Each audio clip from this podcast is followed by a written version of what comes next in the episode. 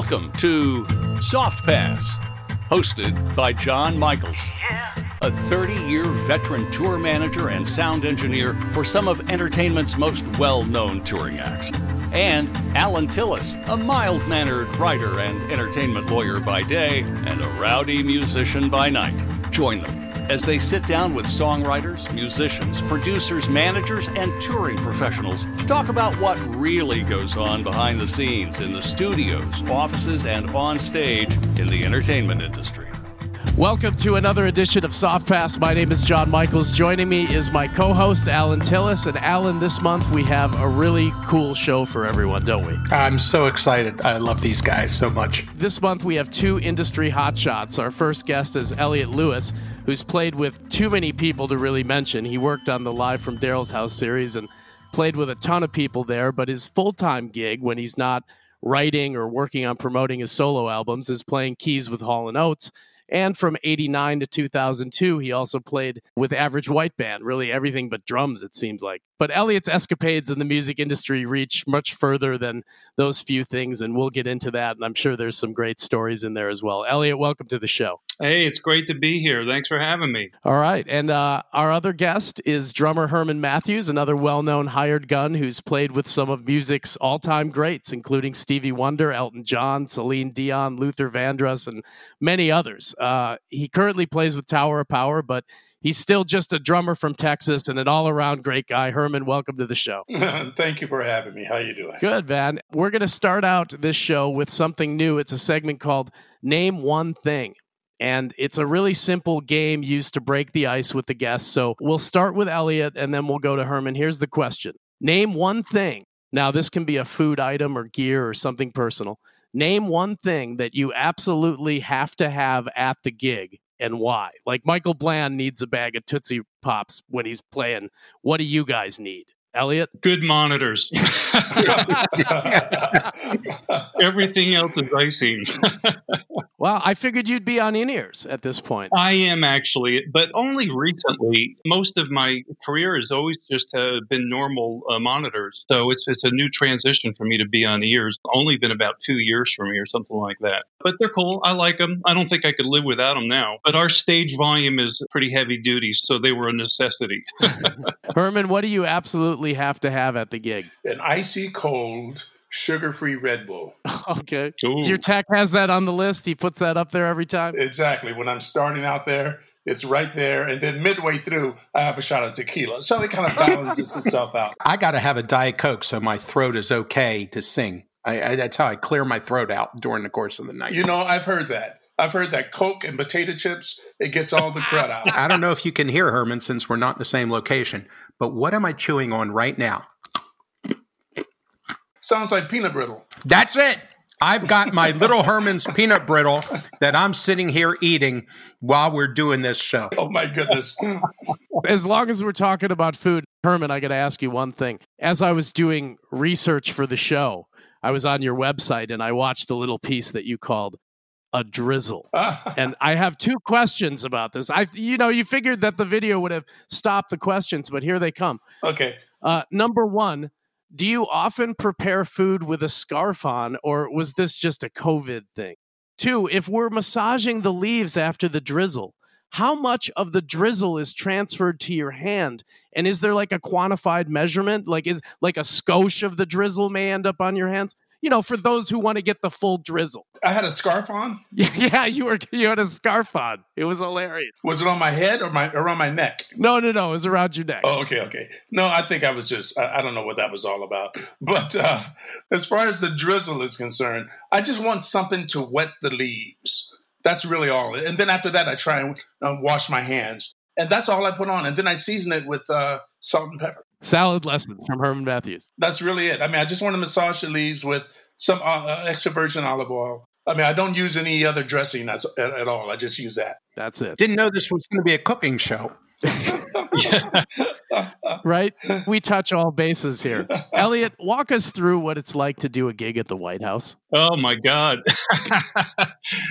uh, First question. Yeah, that's pretty funny you should bring that up. That, I mean, what can I say? It was unbelievable experience. I'm so happy personally that it happened when it did. we got invited to do the governor's ball. We pretty much assumed that, of course, Daryl and John were going to meet Obama and Michelle. And we didn't know if we would actually meet him. We knew we were going to perform for him. The day before we did the show, we got the message that he insisted on meeting everybody the band and the crew which which I thought was pretty amazing. So go through all the security protocol that you have to go through to get in, and you know they put you in a room, and we get lined up. You know, you walk into this room, and and there's Obama with his hand out, going, Hey, Elliot, welcome to the White House. Thank you so much for coming. Wow. And it just like mind blowing. And Michelle was like almost basically hugging us, Oh. really genuinely happy to have us there. It was just a beautiful, beautiful experience. We did the show. It was just like a four song show, like 20 or 25 minutes. Uh, we did Sara Smile. We think we did uh, You Make My Dreams, No Can Do and whatever else we maybe she's gone. At the end of the four songs, you know, it was planned where Obama was going to come up and thank us, and that was going to be it. And he was like, "Uh, uh you got to play some more. you, you got to play some more." So to see those two in the front row, just singing to every song too. I mean, they were holding each other and they were singing. They were really in the moment. So was it stiff? Was it everybody seated, or were they dancing, or what was the scene? Yeah, everybody was seated. It was just like a governor's ball. So there were some governors there, and it's in that room that we've seen a lot of musicians perform at over the years. Um, I forget what that room was called, but it was, you know, there was only probably, uh, I'm guessing, 50 or 60 people there in a lot of security. It wasn't that uptight. It was pretty loose because of President Obama's vibe and Michelle's vibe. They were really into it and made it like, okay, let's, this is a little gig. so it was very cool. And then afterward, Biden came up and he was like hugging everybody. And it was like, they tell you, don't do selfies, you know, don't try to do selfies with them. So, of course, you respect that. And Joe Biden's going, Where's your phone? Let's do some selfies. it was awesome. what was the hospitality like? Did they put you in a green room and stuff and give you like little, some drinks and. Um, no, it wasn't like a green room. I mean, they put us in, God, I should know the name of the room. I mean, we've seen all the presidents in this room, and we were there before we went in to do the show. So there wasn't a green room per se where they have drinks and stuff. You know, that was sort of all done beforehand. Surprised you passed the background check too. Yeah, right. Luckily. But no, it was fantastic. Definitely a highlight, one of the highlights of my career for sure. Did you have the moment where you're, you know, you're in the middle of a song and you're just kind of taking it in and you just had that moment where you're like, I, I can't even believe this. Yes. yeah. I mean, like, it, definitely an outer body experience. I've had those a couple of times in my career. They're, they're pretty amazing. They never cease to amaze me. I, I got to imagine some of the live from Daryl's house episodes are, are the same because you're playing with legends like uh, Krieger and Manzarek and and Smokey Robinson. That's got to be an out of body experience. Yeah, what was that like getting a call from T Bone 24 hours ahead of time saying, Hey, uh, we need a bass player? Well, you know that story a little bit. That was exactly right. That was still pretty early on in the whole show. So that was maybe four years into it. I think we did nine years total. So that was maybe three years into the episodes. And that was going to be the one show I wasn't going to play on because they were going to do it in LA, which they did. They just didn't need me. T Bone was playing guitar by that time. He had transitioned to guitar, and they assumed that Ray Manzarek was going to play, you know, keyboard bass like I guess he did in the Doors. The night before the, the shoot was going to happen, so I was like, "Oh, do your thing." I, I, I, didn't really care about not doing this particular episode. I mean, I would have loved to, but uh, but I, I'm in my little home studio, and I get a call at about nine o'clock at night, and it's T Bone, and T Bone said, "Hey Al." We screwed up, man. Can you learn five door songs and be on the 7 a.m. flight to LA? with hanging up the, the phone with T Bone, within like five seconds, I had my bass in this in my room and was downloading door songs. wow. Oh, what a cool experience, man. I mean, speaking of TV shows, Herman. Yeah. During the 90s, you got to either play with or watch from the side some of the most quality names in hip hop. I'm talking like Tribe Called Quest, Digable Planets, Pete Rock, Nice and Smooth, Gang Starr, Easy, PE, Jodeci was on, Pac was on. I mean, who was the talent booker for that show, man? Like, oh, I know, right? Some of the people they had, oh my goodness. It was like cutting edge. How old was J Lo when she started on the second season? We're talking about in living color. Yeah, yeah. I did put that down. You know, they only had a live band for one episode. Are you serious? That was it. They were going to give it a try. They did the live band, and it was a great band, and it was a great episode. But they did it only for one show. So to be honest with you, I did see J Lo, and uh, that was wonderful. But that was it, man. That was it. Well, who else was in the band? Um, wow, uh, Wayne Linsey, keyboard player, Freddie Washington on bass. Wow. I think it was Paul Jackson Jr. on guitar. Either Paul Jackson Jr. or Ray Fuller. I can't remember. It was a smoking band. We did like a day of getting it together and then went in and, and played the show. And that was really it, man. That was it. Did they never brought you back for other stuff? And and soon after the show ended. right. Yeah, that's right. right. It was a Hail Mary to try and do something different looking back on that show, I mean, I can't believe it was one of those Family Guy things where it ran and it just went out. But that you look back now and see who was in that show and what they had on it, just mind blowing. Did you ever get to talk to Jim Carrey? Was is he as nuts as he was in that documentary I just saw recently? I did not. The way they did everything, they did our segment and then they did everything else. So no, we weren't around anyone. We were pretty isolated. So it's just something cool to put on your resume. Yeah. Well, I did it, and I, I, did it mainly because I played with those guys, and I went, "Oh man, I got to let somebody know." but the breadth of people that you've played with stylistically is just so amazingly broad. John mentioned Stevie Wonder, but Celine Dion and Sheryl Crow, Bonnie Raitt. Oh, Bob James. Right. Oh yeah. I toured with Bob James. I think I did I do two and a half years with Bob James, which was an interesting story how I got that gig. I moved to LA mid 88, was working with Kirk Whalum. After working in Houston and working six to seven nights a week in one of the top bands, the oil all fell out of Texas. We went from playing the hot spots in Houston to playing the Holiday Inns and, you know, like an hour away from town.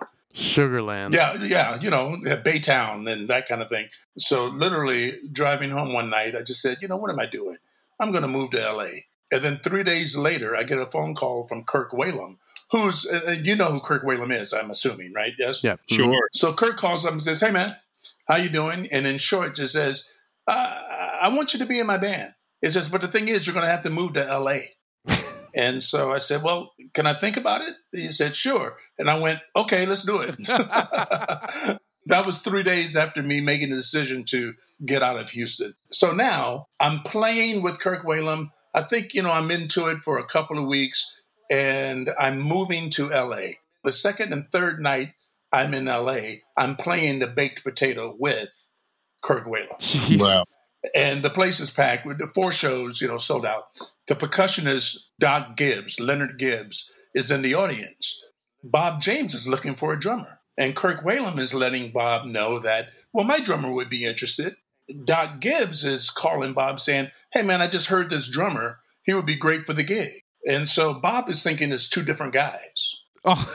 and, it, and it was me. I got my next two or three gigs touring gigs after that. Kenny Loggins, I got an audition with Al Jarreau, uh, all from those two nights at the Baked Potato. See, I told you, Alan, you just move to LA and you fall upwards. That's how it works. You just something happens. Do you approach these gigs differently when you're playing with Kirk versus Carole King versus Tom Jones? I mean, how do you approach those different genres differently for each kind? Of gig? I get that question all the time because literally my resume playing with Tower of Power to playing with Teresa James and the Rhythm Tramps. I mean, playing the Texas bluesy, swinging straight eighth note country rock kind of thing to playing, you know, 16th note funk with Tower, or when I'm playing with Timothy B. Schmit and playing all the Eagles stuff. It's not that I'm trying to be the best drummer that I can be. I'm trying to be the best musician that I can be. Yes. Well put. So it's not about me. It's just about laying two and four down, maybe adjusting the feel a little bit. And that's really about it. It's like that old saying when people say, Hey man, I want you to play funkier. Well, a lot of drummers play more. Well, I just play less. And then that's funky, you know? Every time I've seen you play with such a variety of folks is that there's never too much Herman. Never. this is the deal. I grew up playing to records in the basement, you know, put the records on, and I would play to all of that stuff. I never heard overplaying or I never heard drum solos. My mom's taste was the whole Motown Stax Philly thing. Gamble and Huff. Right, right, right. And she loved Charley Pride. My dad, my uncles, they were like all Sly and the Family Stone, more of the funkier psychedelic thing. So, I mean, all of that stuff was in my house. While you were listening to those records and playing with those records. Elliot was playing with Peter Frampton at age 12. Uh, yeah. did you did you understand how heavy that was while it was happening or is that something you reflect on now and just go, "Wow, I knew it was pretty heavy, but when I played with him at that point, I was 14 years old. Woo! It was just before the live record, Frampton Comes Alive, came out. So it was right at that moment where everything exploded for him. But we, we I had, you know, two older brothers that had brought me up on Humble Pie, then his solo stuff. So I was well acquainted with what he was doing and how great he was. My friend's father became his promotion man at A&M Records. He came over to the house one day with his uh, wife or girlfriend at that point, Penny, and they spent the whole afternoon at the house. And Kevin and I had our stuff set up in one of the rooms because we literally would jam and play every day for four or five hours. And we went down and played with Peter. It was pretty awesome. But not only that, that whole period of my life around 13, 14, 15, or even earlier, through this guy was me going to Madison Square Garden every week. I live in Connecticut. They were in New York. So his son and I would go into New York and see either Peter Frampton or The Who or Elton John, but we would go back and meet them oh, too. Oh, that's great. It's a pretty incredible way to grow up, you know, knowing you want to play music for the rest of your life. Is that what led you to Dan Hartman? Well, Dan came a little bit later, actually much later, my first real big concert was at Madison Square Garden, seeing Alice Cooper, for instance, through this friend of mine and, and met him. So that completely like changed my world forever. Like pinnacle of my career was always going to be if I could play Madison Square Garden, I can die now. wow. I have a question about the stuff you did with Dan Hartman, though. Yeah. He's, if people don't know, he wrote Free Ride and I Can Dream About You and a bunch of others. Yeah. You guys did some work for Joe Cocker and Tina Turner, I think, and then you went on to hook a publishing deal with Sony. Yeah. And then you were kind of on your way, so to speak. But what was that experience like writing both for someone other than yourself and with someone else? Because now you're like a self contained songwriter and you play at multi instruments and record everything on your own. Was there stuff that happened early on where you said to yourself, well, I'm going to have to do this on my own? Yes, that's exactly the way it happened. The thing with Dan uh, made such an impact on me. My brother was working for a booking agency and he was booking Average White Band. He also knew Dan. So somehow I think he got my demo tapes that I was making at the time to Dan. And Dan said, Hey, I could use him for some of my sessions. I'm always looking for somebody. I was really, really into the whole technology thing at that point in the 80s when the, the technology just exploded with synths and samplers and sequencers. I sort of dove headfirst into that whole thing. Dan basically hired me to program and play on a lot of this stuff. And so uh, one of the Tina Turner hits, Simply the Best, and a Joe Cocker record, and a Nona Hendryx uh, from the Pointer Sisters, and a couple other things. I mean, I didn't play on the James Brown record that he was making, Living in America, I think it was basically Dan let me just kind of just stand over his shoulder and watch what he does as a songwriter and as a producer. So that completely just changed my world. And it gave me the information and the confidence that I was looking for to sort of make my own way into the business. Really, at that point, that's all I wanted to do. I kind of had given up on playing live and being in a band. I was just solely focused on being a songwriter and a producer. The information that Dan gave me was amazing. And he became a really close friend. We went out to dinner all the time and he basically basically took me under his wing, which was amazing because at that point I had no track record. You know, I hadn't worked with really anybody. And he had his choice of all these amazing New York session musicians. And is that what led you to Aftershock with AWB? Yeah. Like I said, my brother was working for a booking agency, and he also passed along one of my demos to Alan Gorrie. We got together basically just as songwriters. Now, I had just signed first publishing deal with Sony. The Average White Band were disbanded at this point. This was probably around 87. I think they disbanded in like 83. And, you know, and then I, I met Alan. We started writing songs together. We probably wrote I don't know, close to 100 songs over the course of a couple of years uh, until they decided to make a sort of a comeback record and bring me into that. And that was like in 89, I think. And then all of a sudden, I found myself in a band. the question I've been dying to ask both you and Herman both of you stepped into, in separate bands, really big shoes. Yeah. I'm really curious to know what kind of positive and negative reactions you guys got from the various fans of each band. Well, well, first of all, Elliot, you were in AWB when Pete Abbott was playing drums, right? I was, yeah. When Average White Band started back up and we did shows with Tower, you were the drummer. Oh, wow. You uh, absolutely made a mark on me. Now, I started as a drummer. I'm a drummer originally. So, and I've been blessed to work with a lot of great drummers. I can say honestly that you made an unbelievable mark on me as a drummer. I thought your drumming abilities were unbelievable. I was going to say the same thing when I heard you with AWB when we had those opportunities to play together, which I guess are more often than not. Yeah. I mean, AWB had the hits, and you guys would come on first and get everyone up on their feet, and everyone is just shouting yeah. and having a great time. And I mean, the band was bumping. You guys were kicking butt. And then Tower would come out and just knock everybody out. It was just a great combination. Totally. But yeah, to fill the shoes of David Garibaldi. Now, the advantage that I had was that David hadn't been in the band for a lot of years, a whole lot of years. I mean, you know, I came in replacing Russ McKinnon. Right. Which is an interesting thing because when I was asked to be in the band, they wanted me to start January of 94. And I couldn't start because I was working up until March. And so they waited. The first thing that I did with Tower of Power was a sold out record. So I was in the studio with them first. And then after that, they had a gig. And I'm turning to them saying, Well, when are we going to rehearse? And they looked at me as if I had egg or something on my face and said, We're not rehearsing. so I had to go and write out all of that stuff that Russ McKinnon had played in order to just get on track with them. So now, your question about the feedback from the fans.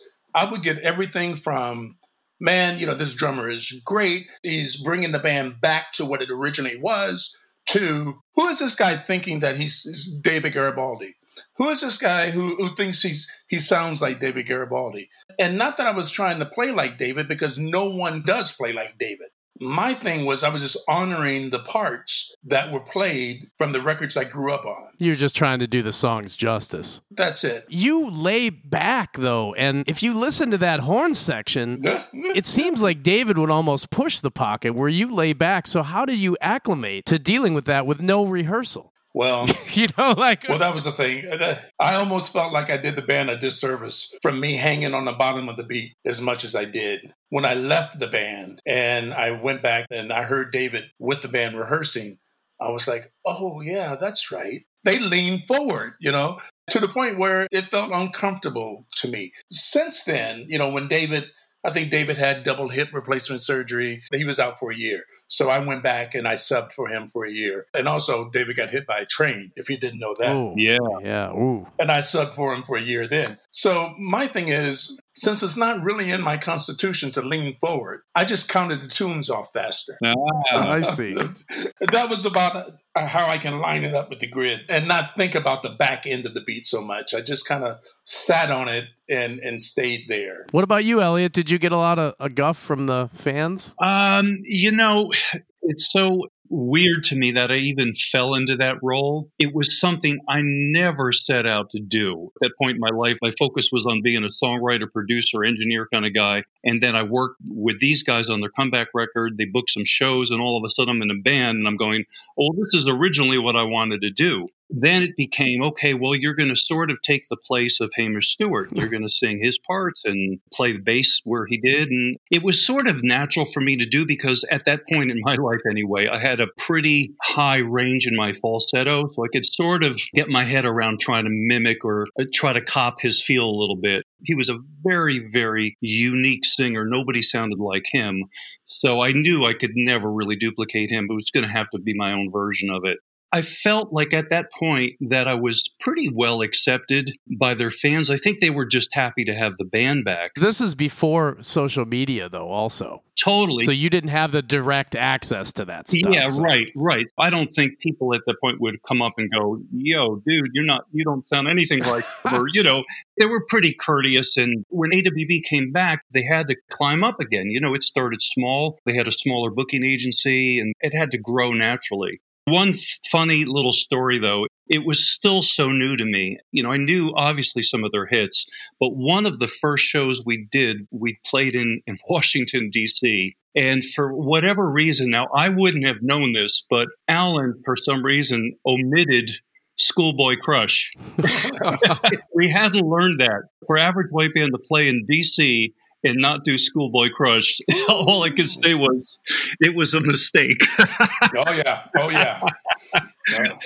So they quickly realized they better have that in the show quickly. The fans were not happy. And that actually became one of my favorite songs to play just because the pocket and the groove in that is just so deep. But didn't you stick some O'Jays in there playing that solo? Yes, I did. You, oh my God, I can't believe you remember that. Yeah, I think I threw a little uh, money, money, money in there. Yeah, exactly. I I love that. Herman, what did you do with Stevie Wonder? Did you record or did you tour or what did you do? I played a handful of shows with him. I think four shows. It was the Nelson Mandela tour. When Nelson Mandela came to the United States, he would speak, and then afterwards Stevie would go on and play, which you know gave Nelson Mandela an opportunity to get out of the arena. Something I know about Stevie. So at those gigs, did he jump up on your kit? Because I know he likes to play drums. He didn't do that. We were doing some new material and also we were working out. That was the first time I ever used in ears. It was like really early on. I wasn't so much worried about the 70,000 people that were out there. I was worried about that little one individual playing keyboards. We also didn't do all of the hits that I wanted to play with him, but it was nice what we did.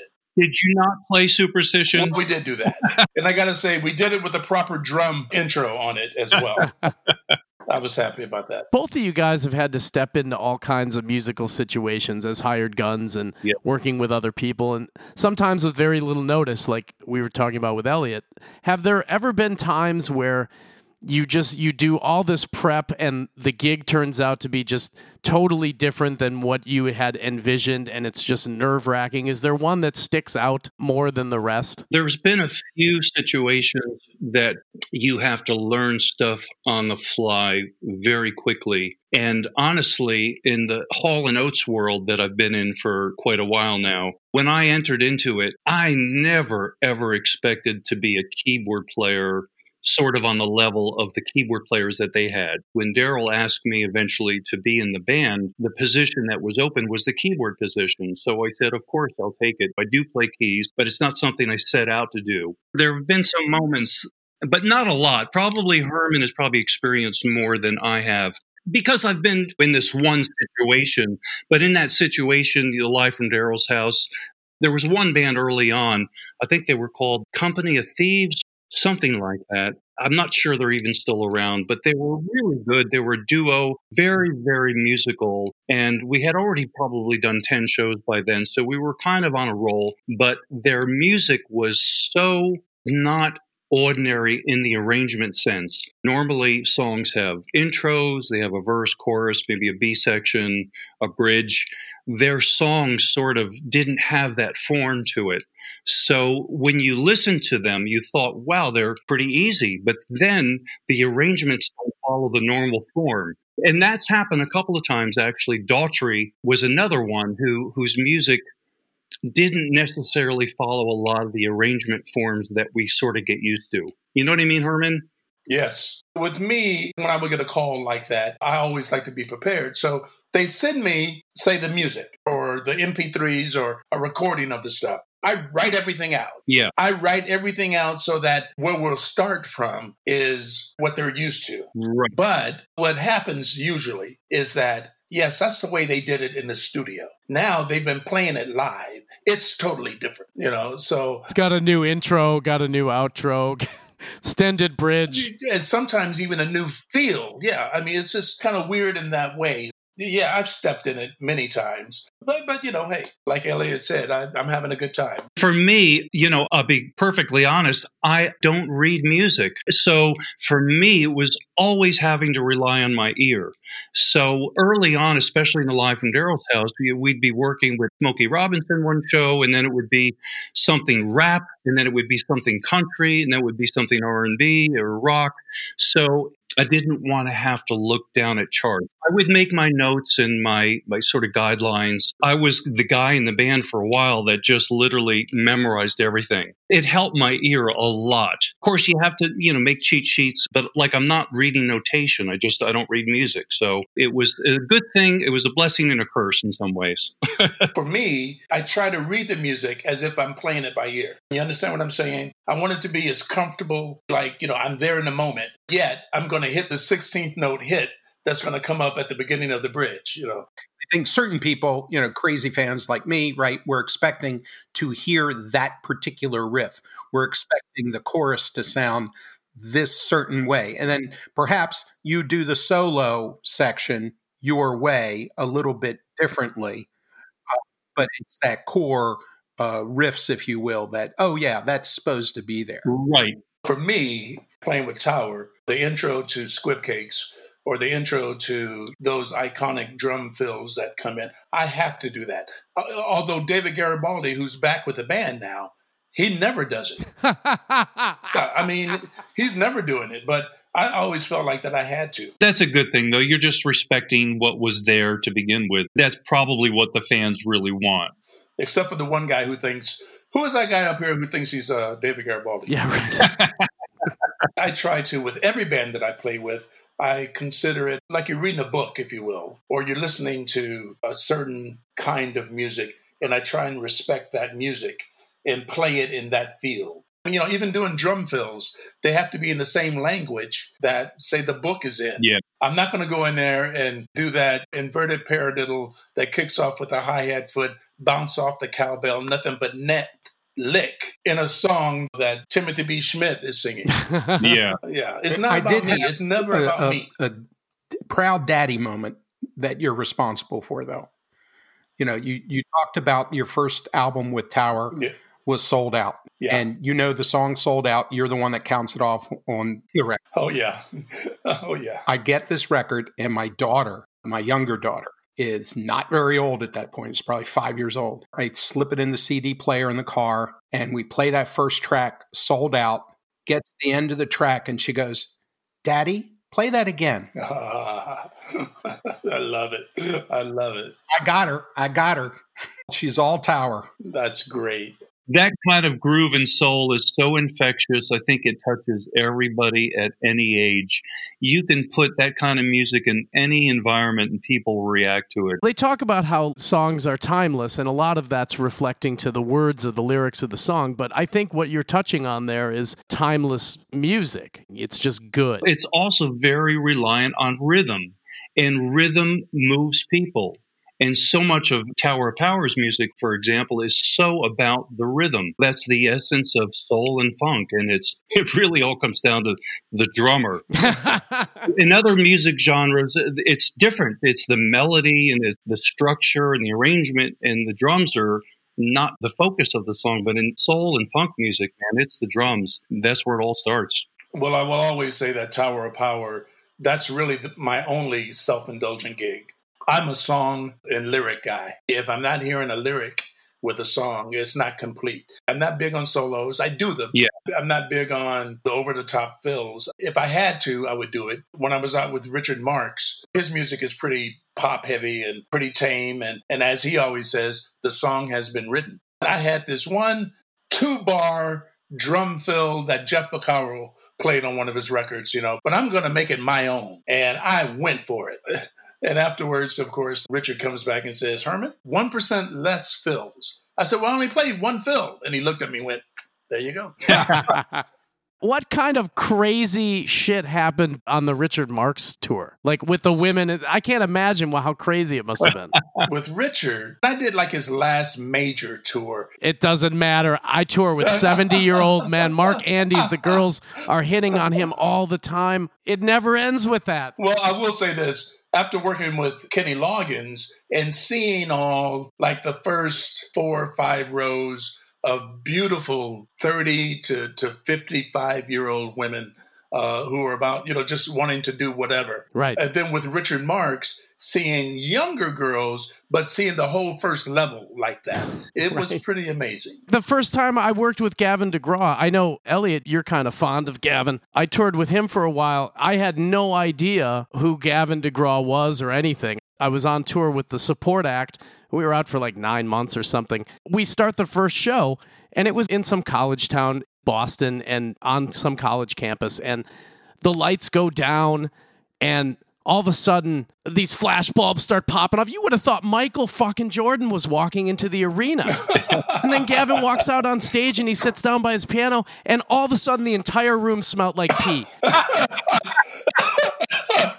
I was just like, "Who is this guy?" Wow. It's just crazy when that's that stuff that happens. Well, you know, we were talking about in the first episode with Dave Anderson, the first time you're ever in an arena or a big room and you hear like five thousand women scream at the same time. That sound, you know. Gavin DeGraw's got some energy. Oh my God. Yeah, he's cool. I like him. We had a real fun one. I don't know if you guys are familiar with a uh, Florida venue called Jannus Landing. I'm sure you guys have probably been through there. Oh, yeah. So we're playing Jannus Landing. It was the last night of the tour. They have the dressing rooms in the back. So you go up behind the stage, up two or three levels or something. And then on the outside of where the dressing rooms are, there's a little balcony kind of area.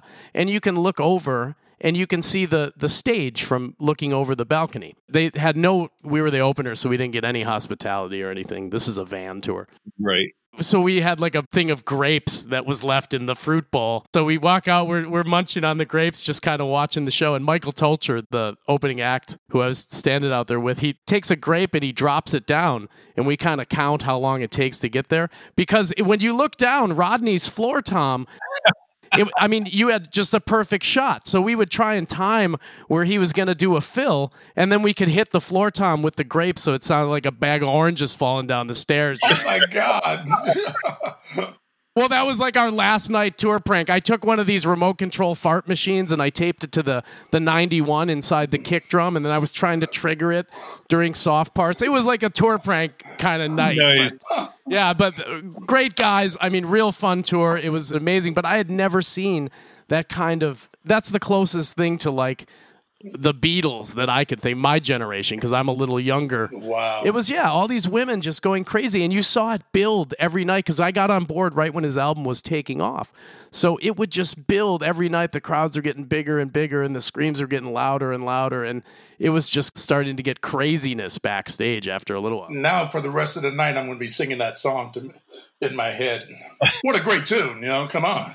I don't wanna be anything. Uh, yeah, I don't want to be. His be. big hit. Great song. Great song. Elliot, speaking of some of those uh, live at Daryl's house shows, or live was it live from Daryl's house? Live from Daryl's house. Yeah. From Daryl's, yeah. Okay, so you did a bunch of gigs with some pretty heavy hitting people. Out of everybody that you played with, is there one that just kind of stands out above the rest? That question I've been asked a lot as well. I'm sure. I'm sure you have an answer for it. I mean, I Billy Gibbons, John Rzeznik. There were some pretty like decent people that played on that. Just Smokey Robinson, like you said. The O'Jays. You got to tell the Jose Feliciano story. You have to. Don't let us get done without telling that. oh, I, I mean, well, he was just he he had an amazing sense of humor. It's all I can say. He had a serious potty mouth. I don't know what else. His jokes were just like we couldn't believe what he was saying, and I should have been prepped because a good friend of mine that was in the Average White Band, Tiger McNeil, became his drummer for years. But when he did the show, we used, I guess it was Brian Dunne at that point.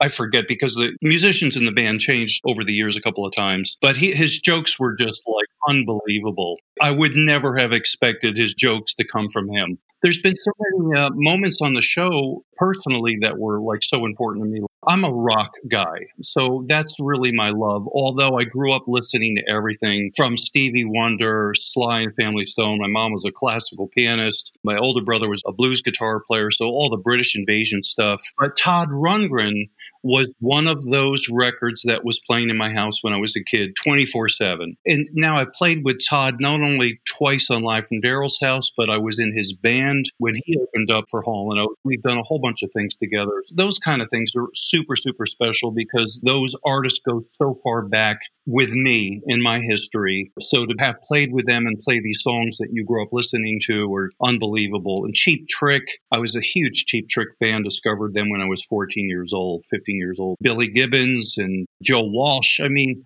it's just been, you know, kind of crazy. you know, I was going to ask Elliot. Yeah. About working with Kenny Loggins on that show. Now, before you say anything, I've always said that if you can work with Kenny Loggins, you can work with anyone. Yeah, I know exactly what you're saying. okay, there you go. I was lucky, fortunate, and blessed to have gotten that gig. Yeah. How long did you play with him? Off and on for about 10 years. Oh, wow. I didn't know it was that long. Wow, that's that's amazing. I did the Leap of Faith record, or I should say that I played three songs on the Leap of Faith record with three different producers. Okay. He's a perfectionist. Yeah. Yeah. But I got the opportunity to work with Kenny Loggins and work with David Foster and work with all of those people because of Kenny Loggins. But he he can put you through the ringer. Yeah. The drummer's seat is the hot seat in that band. Mostly because uh, Tris Imboden was so incredible. I learned a lot. But I was going to ask you, Elliot. I mean, yep. Did, did, he make you guys jump some hoops? Just yes. trying to play footloose. Um, my God. I know exactly where you're going with this. I had never worked with him before, other than that show. I could tell instantly that this guy, he's a perfectionist and he wants every note of his music to sound correct. I like that. I'm all for that to a certain point. You know, if you do an environment like Daryl's show, okay, you're playing with a whole new group of musicians. You're going to hopefully leave some room for everybody to kind of do their own thing and kind of just let it go where it naturally wants to go you would think on the outside that Daryl is sort of perf- a, a, perfectionist, and he really isn't. He's very instinctual. Now they had worked together previously. Kenny had toured with Hall and Oates, so they were definitely acquainted. This was a situation that they were actually playing songs together and trying to honor each other's songs. So there was a couple of moments, not with me or really with anybody. I mean, he didn't have a problem with anything other than there was an uncomfortable moment where Daryl was not singing the harmony. And Kenny said, "Well, he said, no, no, Daryl, this this is the harmony. This is the line." And Daryl said, he said, "Kenny, uh, I'm going to sing it the way I want to sing it." well, there you go. We could feel the tension sort of building up to this moment. And then it sort of just got released. Everybody realized, let's just make the best of this. And, uh, and ultimately, I think it went well. it always turns out well, but yeah, just getting there sometimes is kind of weird. Yeah, yeah. Which Hall and Oates songs get sung at those events? How do they pick that? It's really up to Daryl and the artist too. You know, whoever the guest is on the show is going to have their favorites that they want to do. But, you know, if they say, well, I want to play Sara Smile, we've done Sara Smile so many times with different artists. So they have to try to pick some different things. He tries to go a little bit into the deeper cuts and get a little bit more unique with it. You know, we've covered all the obvious hits. But I mean, they've got a lot of material, obviously. So there's there's still plenty of songs that haven't been done. What's the most difficult song at live at Daryl's house that you've had to learn? There has been some, and I should remember. But unfortunately, there's been so many songs that I played on that show. There has been some ones that have been more challenging. But Furman, you know, the more you do something over and over and over again, even in different musical situations, the easier it sort of becomes. When you're working with four or five other great musicians musicians. You get on a roll. For me, it's always about being super, super prepared. But there's some challenging moments for sure. The first time I worked with Todd Rundgren, like I said, he's one of my heroes. His songs are very harmonically complex. There's a lot of chords and the similar approach to Daryl. I mean, they're both from Philly. They both have this kind of similar approach to how they write songs, but lots of chords everything is changing. Nothing stays the same in a song. It's always evolving and changing. So it just on your toes, which is a good thing. Yes, yeah. Is it odd to have three people or former average white band members in that band? Not for me. It's fantastic because I love them dearly. You know, Brian Dunne is he's an amazing drummer, but he's just he's one of the best people I know. He's a great person. And he was he came into the average white band about a year before I left. And then Clyde has been in and out of Hall and Oates and obviously took my place in Average White Band. And Porter, he was never officially in Average White Band, but he was kind of in that moment in time. I think he did one of the videos in one of the songs I wrote for the Average White Band way back when. So it's great to have people that you you have a history with around you. It's a good thing. I just have one more question for both of you guys, and then we're going to close out with the soft pass trivia, music trivia which uh, I'll explain in a bit. But I just wanted to know, Elliot, can you share some of the funny things that happen that we don't get to see at uh, the tapings? And then Herman, also, what's the funniest thing you've ever seen at a gig? So Elliot, you can start. The funniest things. Oh God. I mean, there's just got to be some stuff that happens that you know off camera or setting up that the fans don't get to see. Oh God.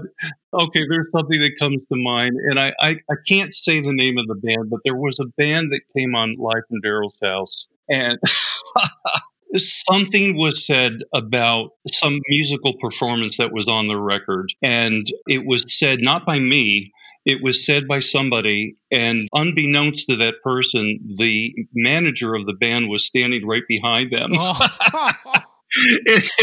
and once it was realized, it was uh, it changed the tone of the. Yeah, but it was all good. Actually, that episode came out really, really good. Anybody ever just spill a big thing of food in the cooking sh- section, or, or you know, like just crazy stuff? There's got to be some funny moments. It's not funny so much, but we all know Booker T, legendary just one of the best of the best of the best. When he came on to do Live from Daryl's house, okay, we know we're going to do Green Onions. I'm like, oh my God, this legend's going to be right next to me. So the band usually shows up early in the morning. We run through the songs a couple of times. So Booker T comes and he's, you know, getting his Hammond together and he's dialing it in. And I noticed I'm looking over at him. He just does not look happy. And he just looks like, man, don't come next to me. Don't say. And I really wanted to just go up to him and shake his hand and go, I am so honored to play with you. This is going to be great. And I just got this really heavy vibe from him, like, just you know, I'm doing my thing, man. I don't want to talk. So it was kind of off putting. We start doing the songs and he starts opening up and seems to be getting happier and happier. And then we get to the food segment after the show and everything by then is going great we sit down to, to eat and he says, Man, this has been one of the greatest days of my life. and I'm thinking this guy is pissed off the whole day and he's just, this was unbelievable. This was one of the that was a very unusual situation. Mostly you know how to read the artist and 99% of the times it's always been great. Wow. but that was the one time that really threw me. What about you, Herman? What's the most hilarious thing that's ever happened at a gig? This was years ago now. Okay. Years ago, back when I was with Tower and the Average White Band were on the show together. Their buses out front, our buses right behind them. And Alan, you know, says, Herman, come on the bus here and have a drink with us, you know. and this is before the show. So literally, I'm thinking we're going to have one drink for them to go on stage and do their thing. So we have the one drink. I said, Well, thank guys. Have a great show. We'll see you. And hey, wait, where are you going? And next thing I know, there's an empty bottle. Now, I I can't walk off the bus because I'm drunk as hell. Those guys, it was like mother's milk to them. I mean, Alan, Onnie, it's water to them and they went out and played a fantastic show. And then I'm blasted out my gourd. They saved the best for after the show. uh, oh yeah, yeah, yeah, yeah. They did that to me one time in Atlantic City. They invited me to one of their rooms, and of course, I had to bring a tribute, if you will, some Macallan. Uh, there you go. They're just like it's water, and I'm sitting there and just more and more and more, and we're. It seems to be that way with guys like that. When I was working with Tom Jones, it was the same thing. I would sit there night after night with Tom Jones because I loved hearing the stories. Hanging with Elvis. I mean, he's like a blues and rock and roll aficionado. Oh, yeah. What a singer. Oh, oh yeah. Amazing. Amazing. I'm the only one that's there. Now, granted, I've never had Cristal before. But with Tom Jones, that's what you drink. So here we are, and literally we are somewhere like in Spain, I think, and they have that that law. oh, they there. don't close. Yeah, right. As long as someone is in the bar, the bar stays open. Yeah. So there's just Tom, myself, and Tom's you know, the guy who makes sure Tom wakes up every morning. Uh, so he's sleeping though, you know. So, so Tom is telling me all these fantastic stories, and you know, and I'm looking outside, and the sun is coming up, and Tom says, you know, Herman, and says, uh, what else would you have to drink there, lad? I said, well, Tom, it. It's six o'clock in the morning. The sun's coming up. He says, nonsense, nonsense, bartender. And we drank all the way through. wow. I have memories of listening to Tom Jones because my mom would just be in love with him and watching his show when I was a little kid. His voice is just, he's one of the best singers, one of the best soul singers in the world, I think. One of the oh, last legends that are out there, you know? I, I, do have a quick little story I'll tell you. I'll make it really short. We were doing a uh, show, Hall and Oates doing a show. I think it was in Memphis. It was a big festival. Sheryl Crow had already played we come out, we're doing our thing, and we get to She's Gone. Because of where I'm stationed on the stage, I can see Sheryl's over to the side of the stage and she's loving it and she's really feeling it. We do She's Gone. And I can just tell, I look at looking over at her and she's singing along to the song and she's really in the moment and just walks out on stage and goes right up to Daryl and goes right at his side and starts singing with him. Now, Daryl is looking straight ahead. he has no idea that Sheryl Crow is next to him. All he thinks is that there's some crazy woman that broke up and got on stage and he get this girl the hell off of my stage. oh my God. Oh my she's not getting anywhere with Daryl. So she looks over at John, and John's like, "Oh, come over here, come over here." So she goes over to John's mic. She starts singing, and now Daryl looks over and realizes it's Sheryl. And like, then she comes over to Daryl, and they hug, and it's all good. But for a moment, it was like foiled again. Uh, that's foiled again by Daryl. That's great. All right, guys. So we have one last segment, and this is how it works it's a trivia game, and it's real simple. I get to pick who's on my team. Whoever's left goes on Alan's team. And then once Alan hears the subject of the trivia questions, he will determine whether my team is going to answer or his team is going to answer. And then whoever gets four right questions out of five wins. So if you get four wrong, we win if you're playing for your side and vice versa. Sounds complicated. It's really not. So. Okay. I'm gonna pick Elliot as as my uh, my person. Of course you are. That's but, but Alan gets to pick who answers the question. So the subject for the trivia is popular music in the 1970s. Alan, who's gonna answer?